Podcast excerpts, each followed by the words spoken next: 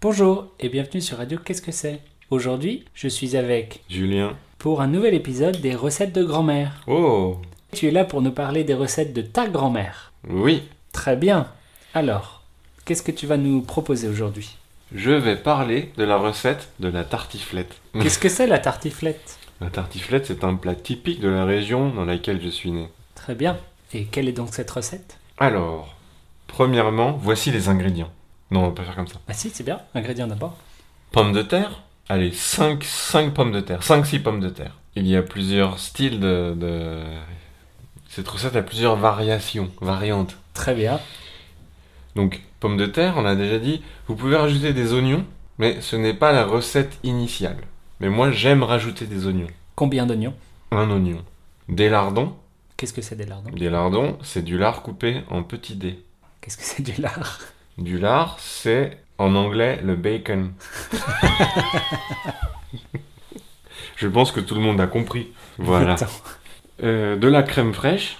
Combien de lardons t'as dit Oh, une poignée. Ah bah oui, c'est bien. Une poignée de lardons. Une poignée de lardons.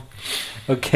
De la crème fraîche. Combien 22 centilitres. Et l'élément, l'ingrédient maître de la tartiflette.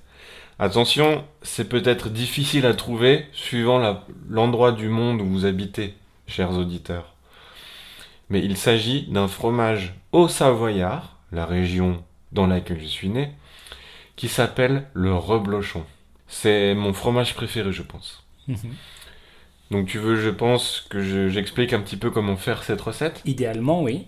dans une poêle à frire, mettre un petit peu de matière grasse, de l'huile, faire chauffer, faire revenir les oignons coupés en petits bouts, ainsi que les lardons. Vous pouvez les laisser un petit moment pour que les lardons soient un petit peu croustillants. C'est très bon. Une fois que les oignons sont un petit peu transparents, il vous suffit de rajouter les pommes de terre coupées en morceaux.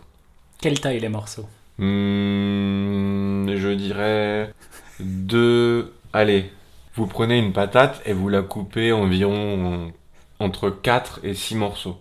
Oh, mais ça dépend de la taille. Oui, mais c'est un- c'est une moyenne, Julien. Ne commence pas à jouer sur les mots, enfin.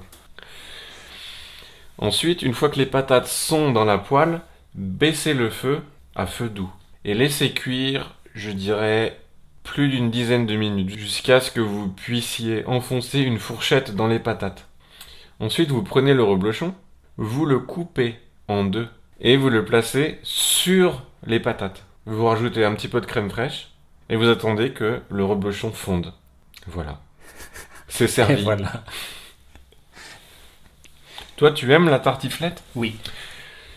Je, je- je- j'aimerais rajouter quelque chose. Vous pouvez également rajouter du vin blanc au moment de cuire les pommes de terre.